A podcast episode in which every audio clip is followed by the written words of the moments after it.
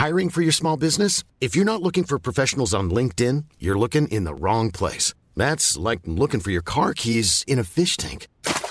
LinkedIn helps you hire professionals you can't find anywhere else, even those who aren't actively searching for a new job but might be open to the perfect role. In a given month, over 70% of LinkedIn users don't even visit other leading job sites. So start looking in the right place. With LinkedIn, you can hire professionals like a professional. Post your free job on linkedin.com slash people today. Millions of people have lost weight with personalized plans from Noom. Like Evan, who can't stand salads and still lost 50 pounds. Salads generally for most people are the easy button, right? For me, that wasn't an option.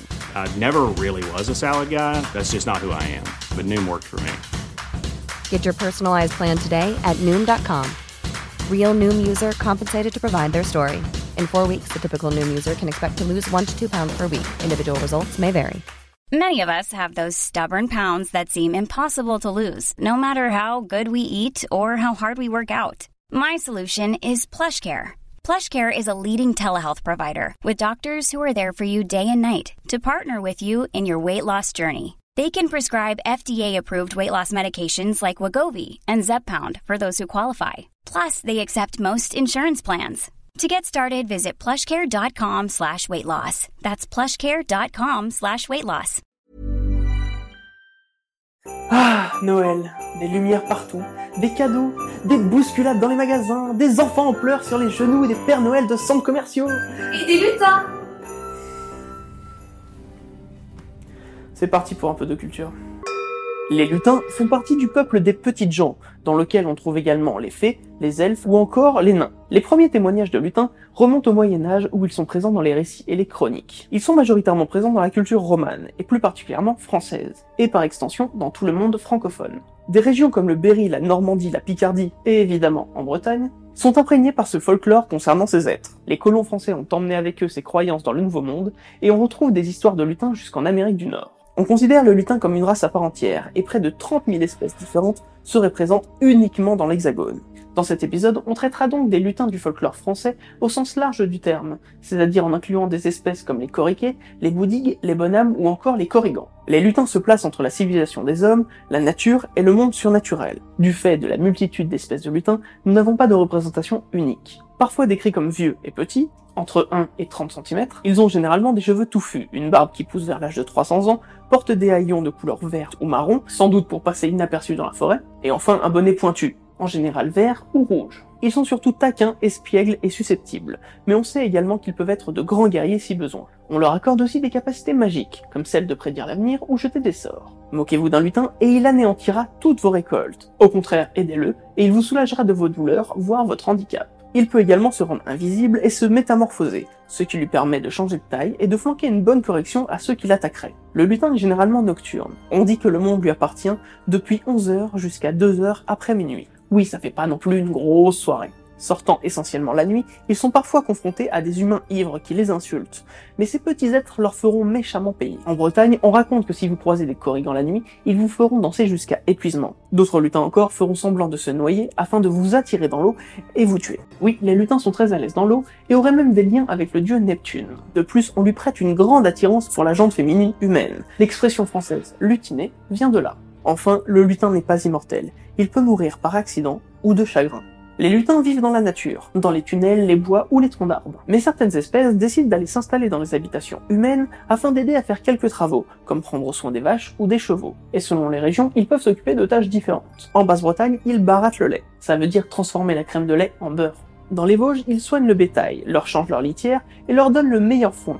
En Suisse, ils subtilisent la meilleure herbe aux autres vaches afin de la donner à celle qu'ils préfèrent. On dit de ces lutins qu'ils sont alors des lutins de foyer. De nombreux témoignages, surtout en Bretagne et en Normandie, mettent en relation la présence des lutins dans une écurie avec ce que l'on appelle des nœuds de fées. Ces torsades dans la crinière d'un cheval signifieraient qu'un lutin est venu se confectionner des étriers à sa taille afin de pouvoir galoper avec ce dit cheval. D'après la tradition, démêler ces nœuds provoquerait des avortements sur les juments, voire leur décès dans l'année. Joie d'une manière générale, ils peuvent s'occuper de toutes les tâches ménagères de la maison où ils habitent, et ne demandent en échange qu'à être nourris, et surtout de lait dont ils raffolent. D'ailleurs, c'est le seul détail alimentaire qui permet à coup sûr de reconnaître un lutin de foyer. Se cachant la journée dans les caves, les greniers, les armoires ou encore les dessous de lit, leur capacité de métamorphose leur permettant de prendre l'apparence d'un animal tel qu'une souris ou un chat, ou encore d'un objet pour ne pas être reconnu. Ils sortent la nuit pour accomplir leurs tâches sans être vus, mais, à cause de leur côté facétieux, peuvent également mettre le bazar, jouer dans la cheminée, ou encore, selon certains écrits, vous provoquer des cauchemars. Oui, juste pour le kiff. Par contre, il faut savoir qu'ils ne supportent pas le contact du fer. Cependant, il existe, si on désire, divers moyens de les chasser. L'une des premières techniques semble avoir été trouvée par hasard. Et vous allez voir, ça devrait vous rappeler autre chose. Comme je vous l'ai dit, les lutins portent des haillons. Un jour, alors qu'ils s'occupaient d'un cheval d'un paysan, ce dernier décide de leur offrir des vêtements pour les remercier. Ceux-ci les acceptent, mais ne reviendront plus jamais. Il semblerait qu'offrir un vêtement à un lutin soit pour ce dernier un moyen de paiement qui le libère de sa tâche. C'est bon? Vous l'avez la référence? Autrement, ils peuvent être chassés en leur manquant de respect. Mais dans ce cas-là, attention aux conséquences. Ils peuvent se venger de façon physique ou magique. On parle aussi plus simplement d'utilisation d'eau bénite et de prière pour qu'ils ne reviennent plus. En somme, un exorcisme anti-lutin. Une autre technique consiste à les dégoûter. Le folklore belge, par exemple, conseille de s'accroupir sur du fumier et de faire semblant de déféquer tout en mangeant. Le lutin, voyant ça, pense que vous prenez vos repas en faisant vos besoins, vous trouve vraiment dégueulasse et s'enfuit à jamais. Mais attention encore une fois, le lutin est rancunier. S'il se rend compte d'une tentative pour le faire fuir, il peut se venger en ruinant votre maison. Au fil du temps, les croyances envers les lutins perdurent, la tradition orale étant le meilleur moyen pour faire vivre ce folklore. On pense qu'ils ont des origines communes avec les êtres sylvains, les satyres ou encore les nymphes. Mais l'arrivée de la chrétienté est venue bouleverser toutes ces croyances. Ces êtres étant plus proches du peuple et de leurs préoccupations quotidiennes, ne disparaissent pas totalement, particulièrement dans les campagnes où la peur de perdre ses troupeaux et ses récoltes est omniprésente. Si vous avez vu l'épisode de culture sur les poltergeists, vous vous rappelez sûrement que je vous ai parlé de certaines personnes qui pensent que les phénomènes de poltergeist sont dus à des lutins. Voici plus de détails concernant cette croyance. Des chroniques datant de 1590 parlent d'un bail résidié auprès du Parlement de Bordeaux à cause des bruits nocturnes que faisait un lutin dans la maison d'un humain. Vingt ans plus tard, dans le Dauphiné, un seigneur demande un exorcisme dans l'une de ses maisons afin de faire fuir, selon lui, un lutin tapageur. Enfin, on a trouvé beaucoup de récits de personnes ne croyant pas aux fantômes et attribuant de la vaisselle cassée ou des coups dans les murs aux lutins, car, je cite, au moins eux, on peut les voir. Au XXe siècle, l'industrialisation efface petit à petit ce folklore. Au fur et à mesure, les gens commencent même à avoir honte de ces histoires du temps passé. Certains y croient, d'autres n'y voient que d'anciennes traditions, d'autres encore nient complètement leur existence ou encore pensent qu'il ne s'agit là que d'histoires pour enfants. À vous de voir dans quelle catégorie vous vous placez. Il faudra attendre 1950 pour que le folkloriste Claude Seignol collecte des traditions populaires sur les lutins. Dans les années 70, l'effet Tolkien fait renaître chez nos amis britanniques l'amour des créatures folkloriques avec l'arrivée des jeux de rôle. En France, il faudra attendre les années 90 et surtout le travail de Pierre Dubois qui remettra à l'honneur ces êtres à travers le succès de ses ouvrages. Alors oui, aujourd'hui les lutins sont plus vus comme les esclaves du Père Noël. Oui, esclaves. Vous avez entendu parler de paiement, vous? Et d'ailleurs, on le constate à travers des récits, des films ou encore des dessins animés. Mais franchement, après tout ce que je vous ai dit, vous allez quand même pas croire que les lutins construisent des jouets pour un vieil homme barbu Si? Bon, ok. Cette confusion viendrait d'un mélange de folklore. Les Scandinaves ont un être humanoïde qui fait partie de la classe des petites gens et que l'on appelle Nissé ou Tonté.